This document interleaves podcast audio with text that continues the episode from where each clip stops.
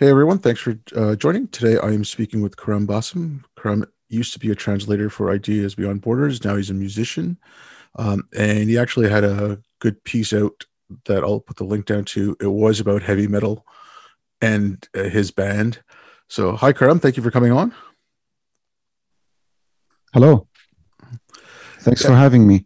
Um, so yeah, like I just wanted to start off with a couple of things. Like, so that one article you wrote about heavy metal music. Mm-hmm. Um, now, on my end, it was my family moved to Canada when I was six. We moved here from India. And the first piece of music I ever owned, um, this was in the 70s, so yeah, whatever, was on mm. eight track. I owned Welcome to My Nightmare by Alice Cooper. so it's like that's old school yeah so you know like the, the metal thing there kind of resonated with me as well like you know I, I, and i you know for me it was like the old school metal like i i saw you know i so black sabbath with uh, dio yeah they were just getting started back then yeah so like you know i was uh I, like I said, a lot of the old school stuff, but yeah, I, I really like that article. So, if we could start with that a little bit, like how you got into that, and like you know how that goes over in the Middle East.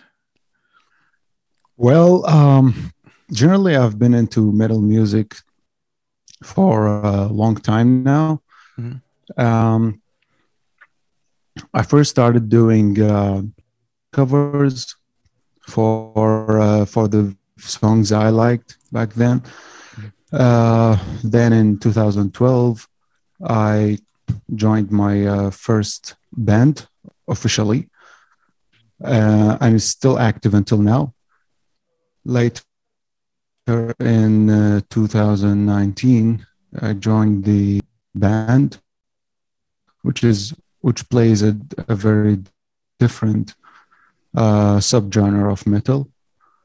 Um, European countries like Sweden, Finland, um, what they call the Gothenburg metal, because this is this this is where the style we play generated from originally. Uh, the style is called melodic death metal. Um, actually uh, metal in general in the Middle East uh, started to thrive um, almost about 10 15 years ago. Uh, many bands started releasing songs and albums. Uh, it's different from one country to another because of the, um, let's say, the political system in each country and how this type of music uh, is generally dealt with in each country. Uh, somewhere it's seen as uh, a form of uh, Satanism or is just unacceptable, aggressive uh, way to express oneself It's just not accepted at all. Um, like in Iraq, for example, some bands formed um, in the late 2000s and but then they had to switch to like other genres the same I mean, I mean the same musicians had to switch to other genres or uh, at least just keep their music for um, online releases without uh, playing any uh, live shows anymore uh, because of the uh, security situation in the country. Now you'd mentioned that, like you know, for country to country, but just out of curiosity, like the yeah. Satanism thing, that because I mean that was one of the big things in the yeah you know in the U.S. and Canada and in the '80s uh, and the '90s, like with the Christian right. Oh, yeah. they're worshiping Satan. Yeah, I know. You know the sign of the devil. Blah blah blah.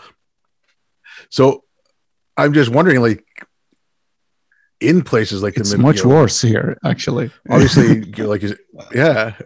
Because i mean you know uh, say what you want about the evangelical yeah. christians you know the salafi islam that comes out of saudi yeah, I mean, they're, they're definitely like, incomparable. I mean wh- whatever whatever uh, the the the evangelical christians used to do back then like like um, mostly what they did was talking and trying to enforce their uh, beliefs onto certain groups of people or onto those bands or musicians but uh, maybe I mean, that, that was the maximum it could get. But in the in the Middle East and, and or in, in Arab countries in general, it can get much worse, much much worse than that.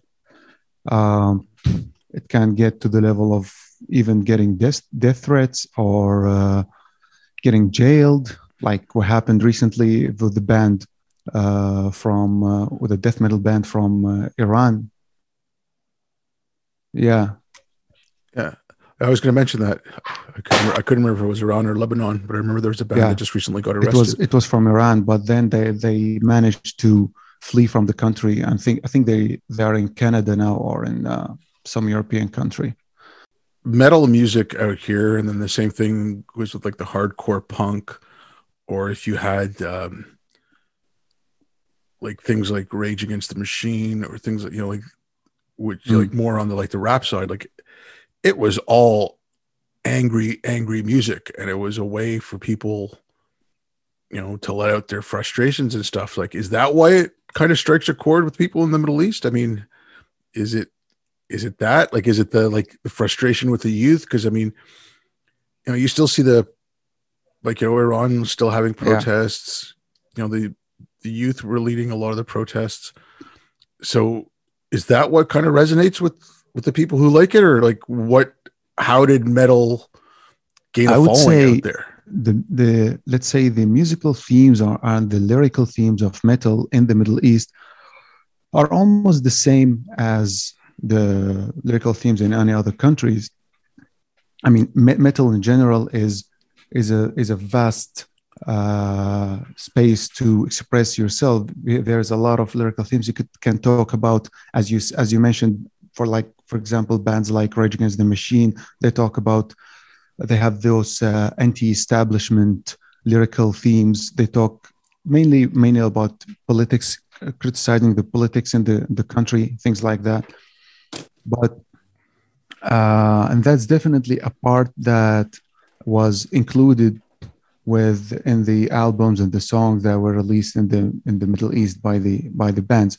But it also um, included many other deeper themes in the in the uh, in the in those albums and songs like things that talk about existence mythology and uh, this was one of the uh, things that we included in our album as well as a band dead tears um, we were trying to uh, use those themes, those dark uh, themes to deliver a message. Because the way I see it is those uh, dystopian looking uh, music videos that you see, or the, those those lyrics that you read usually in metal, I see them as an as a reflection of reality. They're not like the pop songs that you you usually the popular or the, the, popular songs in general that you listen to or or see on the internet where they are mostly happy or about uh, about love or relationships or like simple things like that.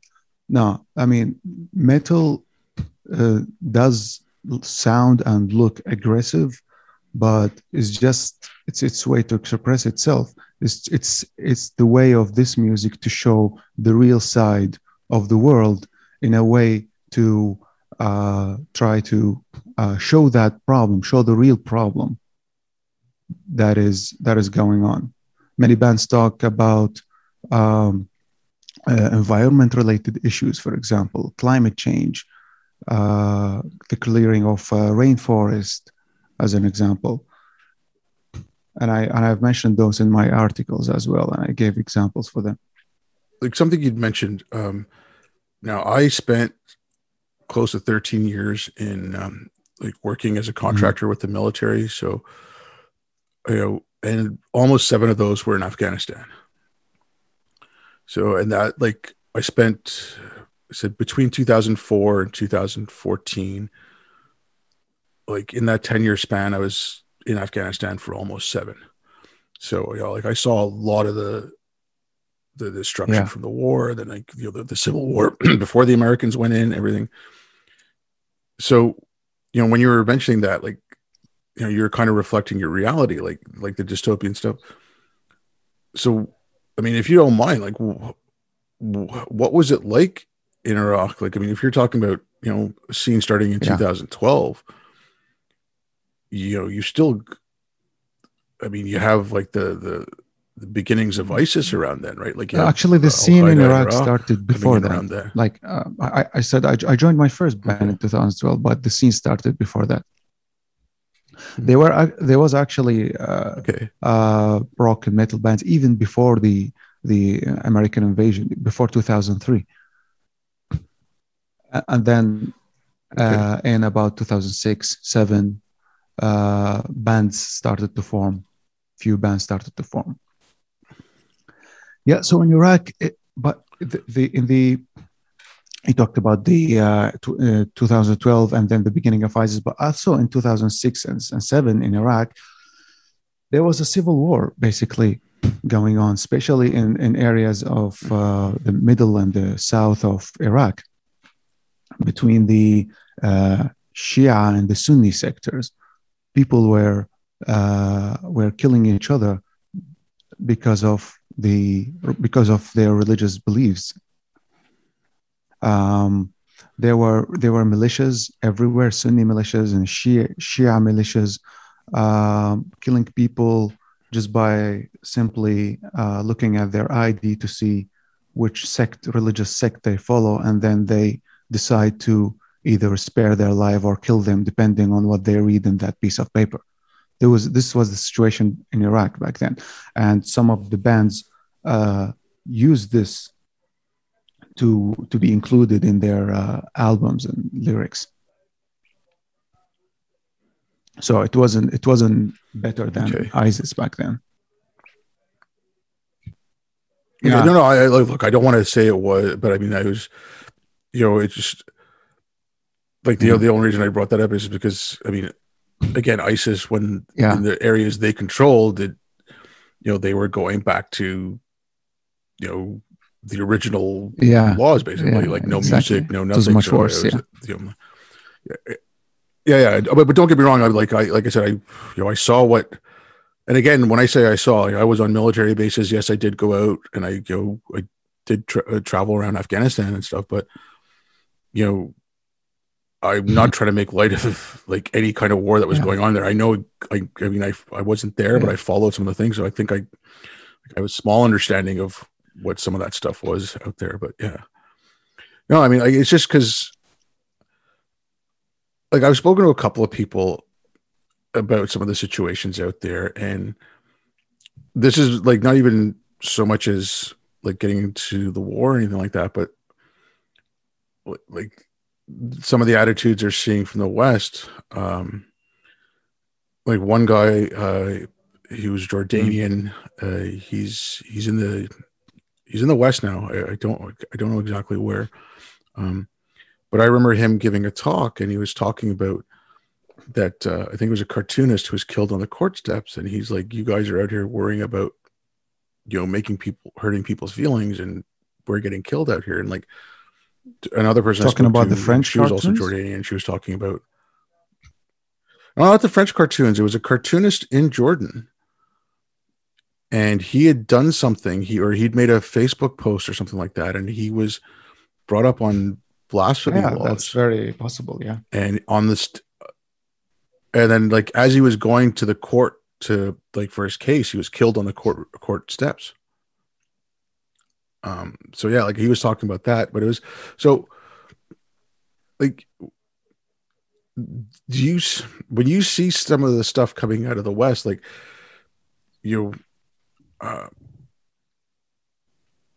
like I've spoken to Iranians who the the people there supported Trump because he was strong on the regime, and now they're kind of feeling fearful of the way yeah. Biden's dealing with the regime now. He's, he's, doing it. He's more easy know, on on on their in the Iranian regime.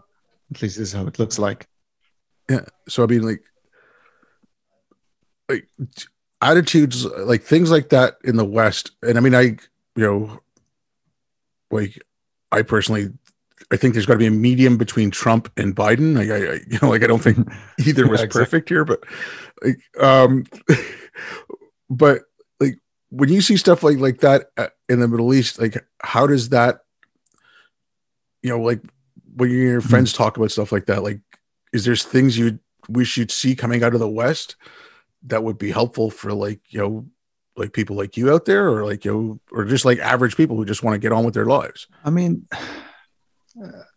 I, I don't believe that they're like let's say politics politics wise i don't believe that there's any mm-hmm. government who that is willing to uh, support um, a an arab country without getting some kind of benefit out of it especially especially in uh, America, for example.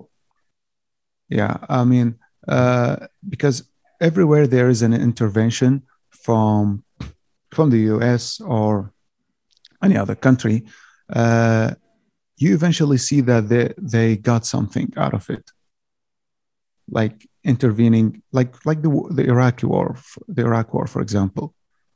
Um, they mainly did it because of the oil. That was like the main reason for doing so, and they're still benefiting from it. So I don't really uh, believe that, but we just like from like no, the average people when they talk about it, they just hope for something good for them to come out of it, but they don't really. They know it's not. Uh, it's not going to happen you know like sometimes something might something good might happen to you on a personal level but on the long term uh it might not be good. Like i want to touch on like i you know i mentioned you used to translate for ideas beyond borders. I'd like to touch on that a little bit if you don't mind like now do, like how did you start with um that? i know uh ahmed. Now he's uh, he's managing uh, Beit al Hikmah 2.0 uh, and I got to know Faisal through uh, through Facebook actually, and uh, uh I started from there. Uh, I joined them, started to translate articles. it was a very interesting thing to do, feeling that you're doing something with a purpose. It's just not not not just like a, a normal job that you just want to finish and and get on with your life. No, you feel like you're doing something people that people in the future will be benefiting from. Um, this was the part that I liked about it the most, actually. You were translating articles, and I like yeah. I've been following Ideas Beyond Borders. I mean, seeing some of the stuff they're doing, and I know like they were doing a lot of stuff uh, during COVID and things like that. Just, but I mean, again, this is from an outsider's perspective here. So, like, just thinking, seeing about the Middle East and stuff, and it's, you know, uh, like conspiracy theories that because yeah. of the amount of censorship, there just seems to be a lot of conspiracy theories. I mean, like places like Iran, I mean, you mm. know, they always point to the Mossadegh thing, which was yeah. a conspiracy, and like you know, you, you, you this happens a lot. Was done, it was there was there, but like, oh, yeah, it's like, oh, that happened. See, that like you know that that can happen. It can happen again. So, what was it like trying to get information out? And it's when there, there's that level of mistrust? I mean, uh, when you're trying to translate something uh, into Arabic, sometimes you need maybe to look uh, to look up some words that uh, are synonyms in Arabic for this specific uh, topic. When you when you search for the same topic in in Arabic language, in let's say you you you're using Google in Arabic and you search search for the topic, uh, especially if it's something science related, um, you won't find a lot of uh, websites or articles mentioning these things. While if you search in English, uh, you'll find much more. The problem with the uh, with the Arabic websites and internet well most of most of them what they're interested in is uh, mainly uh, religion and religious discussions and uh, horoscopes and uh, conspiracy theories. You'll find a lot of those. Like, at least for me, in my opinion, those are the three main categories that can be found in Arabic websites. Can I just sorry, I just have to ask because it just how do you get from religion to horoscopes? Because you would think like the horoscopes would fall under witchcraft and it's just it just for me it just it just says that it says to me that people don't really talk about deep things i mean horoscopes is a very superficial subject to talk about and there's a lot of websites mentioning th- that talks about that. I mean horoscopes and things like it. Not only horoscopes but anything that that might be similar to it. Okay. Uh, things that are totally unuseful you know? Just just useless useless topics just just talks no, sorry. Like I said, it just it just struck me as funny. Like yeah, religion I mean, and horoscopes. This is, this is how it is. And conspiracy theories, you'll find a lot of them. I mean, for let me give you an example about conspiracy theories. You'll find till today Arabic websites mentioning the subject of uh, that that the cons- talking about the conspiracy theory of NASA and the moon landing. They're still talking about this till this very day. While in the in the West or in the US, for example, this was this was um, it was a thing like uh, many years ago, but nobody talks about it anymore. I mean, it was almost. Oh, I actually, it's you've had like NBA stars. You've actually had some famous people talking about the fake moon landing and talking about flat Earth, and this was in the last. But it's not years. like before. I mean, it it if you, if you yeah, compare know, it, but it's, it's still there. Compare it to before, I mean, it's it's much much less. While mm-hmm. while here, it's uh, um, uh, it's much more common. And the other thing is when you search for the topic for this topic in in English, you, you'll find a lot of sources that refute these claims. While in Arabic, you'll find more sources that that post this claim, and you'll find very few sources that might refute it. So people are more interested in uh, in just resharing this conspiracy theory uh, instead of uh, looking it up and uh, investigating the topic for themselves. Just like kind of sticking with this, because I know some of the books that I, uh, mm. you know, like IBB is translated, and like I know, like I said, they were they did a lot on Wikipedia and stuff too. But you know, a couple of people I've spoken to have, and these are again from mm-hmm.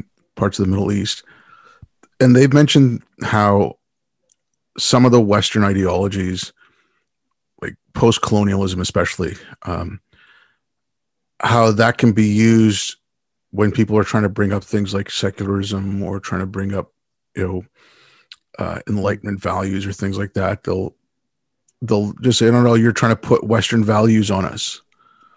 Yeah there is a and resistance yeah. like like yeah like i mean is there a change? Do you see like between people who are younger Definitely, like yeah. are more younger people wanting to see like you know for lack of a better term like enlightenment values? Or like like how's yeah, that going I, there in my opinion from what i see there's a lot of change. I mean let's talk about iraq for example. If i compare the people of Iraq and the way they they look at things now to the way they used to look at things before, I mean, it's much more different in a better way. Uh, for example, if we go back 10 years ago, criticizing uh, a religious figure or relig- religious leader, for example, it was a big no no. Nobody would ever dare to to to speak about to speak of something like this in public or over the internet or or even between uh, in a normal conversation between uh, between few people. While now it's much much more common. And uh, that's basically uh, came like this for two reasons. Uh, the first reason is people are just sick of the corruptions that they're seeing every day, and that and that is the corruption that is just getting worse and worse day by day. I mean, uh, in Iraq, for example, since 2003 till now, um, everything, literally everything in the country, it just gets worse. And the ruling parties, most of them, they claim to be religious parties. So uh, people used to believe them in the beginning or try to give them chances, but now people are just sick of this. Uh, they're saying that there's no any positive results coming out of this. The second reason is what you mentioned. Um, like in a country like Iraq, for example, it, we didn't have uh, internet, for example, before or, or even uh, mobile phones before 2003. These things started to uh, come to the country uh, after the war. So people started seeing things from different perspectives, started to travel, see other countries, meet meet other people. I mean, uh, just surfing the internet is is is, is an enough way by itself to uh, to change your perspective about things. So uh, yes, I can say there is a lot of change that is going on. We we still we still have long way ahead, but people's opinions are changing. I've used as an example when I've spoken to people, and so maybe you can give me a you might have a different take on it. But I looked at okay, so this was a few years back in Pakistan. Um, they they said they made a clerical error because the the printout of the oath of office came out for politicians and there was one line that says. Muhammad is the last prophet, and that was in there to keep Ahmadis out of politics because Ahmadis believed that there was mm-hmm. another prophet that came afterwards. And so there was about 200,000 citizens that went protesting, um, you know, down the streets of Islamabad, and then the military kind of supported the protesters over the government. and at the same time, um, you had people rising up in Iran. You had young people protesting in Iraq. You had other things going on mm-hmm. in other parts of the Middle East. And, you know, like I said this to people, like I, things like that. And, you know, some of the things that Faisal told me about IBB, like he said, when he put out the first call for translators, you know, there was like thousands of people right away that, you know, yeah.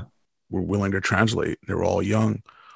So like, I'm like, you know, I have more hope and optimism for the Middle East than I do for places like Pakistan because Pakistan was, I mean, basically, you know, Saudi and then Iran for a little while were just funding madrasas out there.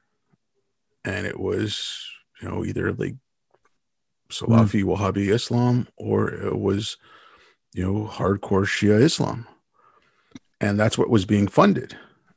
And now it's that's all they've been getting. That's all they've been doing. And they're, I mean, like I said, the, the population freaked out over, you know, a, yeah. a clerical error. Whereas the population in the Middle East seems like they want to get rid of, rid of those um, like those rigid strictures. You know, like, like I said, I, I see I have more optimism of you know civil secular societies coming up in the Middle East than I do in South Asia. I mean, um, like 2019, uh, there was mm-hmm. protests in Iraq, uh, followed by protests in Iran. Uh, it was they were inspired by each other, uh, and that was uh, very, very something very, very new and very different, uh, because uh, it wasn't like anything that happened before. Uh, the people who who went out to the streets in those protests uh, literally rejected everything that was uh, being presented to them. They were calling for a, a secular pol- political system in the country. Uh, but unfortunately, they were they were uh, faced with brutal killings and and uh, many many died to due to suffocation by uh, gas and uh, or or got kidnapped. But the point is, uh, they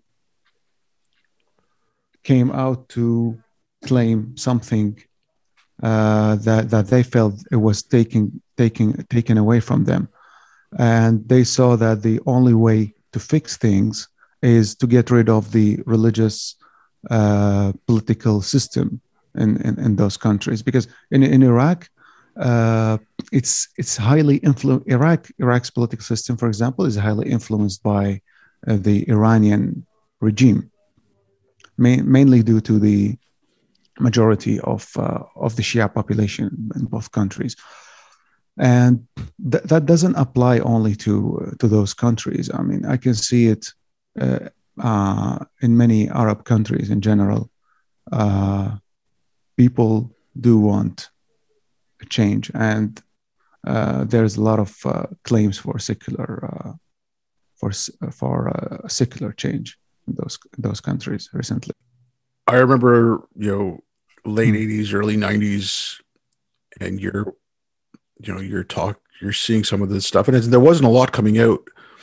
Um, and then more like uh, after 9-11 so like when the you know when the us went back into the middle east um, from like a an older population secularism had a bad name and i can understand why i mean like they didn't i don't think they even really had a term but you know because yeah. assad and gaddafi and even hussein for a while were touted as yeah. secular leaders and so secularism had a really bad name and i mean like, i said i understandably so and I, I, can get it but you know it's like because of the internet do you think people are getting a, a new understanding of what that means like it, you know like are they saying that you know maybe Gaddafi wasn't a secular leader? Yeah, yeah. Like I said, I mean, internet is a is a is a major major source of uh, getting the right information, and this is what happened here people uh, don't that don't buy that that that that, that bullshit that that is uh, that they that they see or hear on the government media anymore. They simply they simply don't don't take it anymore. Um, also, not only internet, but in the recent years, it became easier to uh, publish books that were they were not they were prohibited before. I mean, now in Iraq, um, if you go to this to the to the bookstores, uh, you see you will find uh, books talking about uh, secularism, uh, atheism, books criticizing religion, uh, things that were uh, that were prohibited in in many many countries before now is just is just out there for anybody to to buy and read them.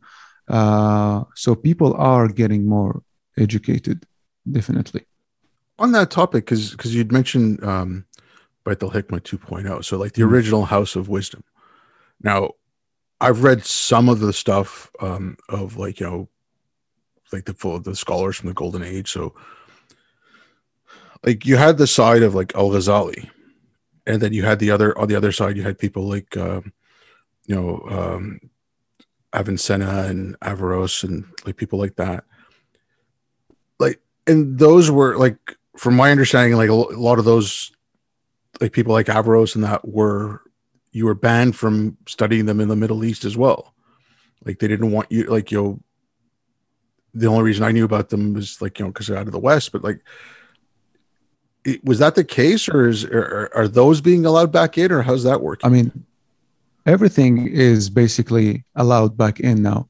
Uh, when I was talking about the about the prohibited uh, books, they were forbidden to be published or printed. Mm-hmm. Uh, I was talking about books from the from Western countries, from by Western authors.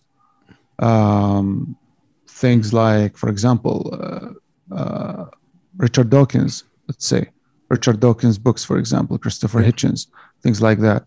Um, uh, you can easily find them anywhere right now. So uh, uh, also uh, translation helped to uh, make those uh, educational materials, if we can call them that, more available. Uh, I remember when there was a time uh, when it was hard to even find an, a good Arabic translation for uh, for these types of books on the internet. Uh, but right now, uh, it become became much easier. So translation made that happen. So yeah, that's good. I mean, like again, like you, you know, the work that they did, and you know, like thank you very much for what you did, like there, because I I think that's you know they they keep to, like I keep hearing the thing, you know, fighting bad ideas with good ideas, and as far as I can see, that's exactly what IBB was doing. Um. So what do you uh like what are your future plans now like are you still going to keep playing with the music and putting stuff yeah, out definitely. Or? i mean uh recently uh just a few days ago we got uh i mean our band got uh, sponsored by uh ibb uh to help us get improve our music gear to keep making music and I would like to thank them for that support. Um, our plan as a band is to uh, keep doing what we're doing. We want to, yeah. So uh, my plan is, or our plan is definitely to keep making more music, uh, keep trying to deliver important messages for things that we believe in through this music It's our way to express ourselves um, we are uh, we just finished uh, uh, we finished our first album and released it in december uh, to 2020 and we have we have a plan to start working on the second album. Maybe uh, maybe the end of this year or next year. Um, we're trying we're trying to tackle uh, issues uh, that we think are of importance. Uh, yeah, that's our plan as a band. Okay, oh, that's cool. I mean, keep do- oh no, keep doing what you're doing, and there's uh, you know, again, like you know, speaking to you, and you know, I said I, I don't want to say I've spoken to a lot of people, but the few people I've spoken to from the Middle East, you know, they're they are they're younger than I am, and they're it seems like they've got a passion to try to get things, you know, getting better out there. So it gives me some hope. So, yeah, I'll keep doing what you're doing, man. It's great. Uh, thank you very much for coming on. It was it was great talking to you. Thanks to you. Thanks for having me. All right, and thanks everyone for listening. I'll be back.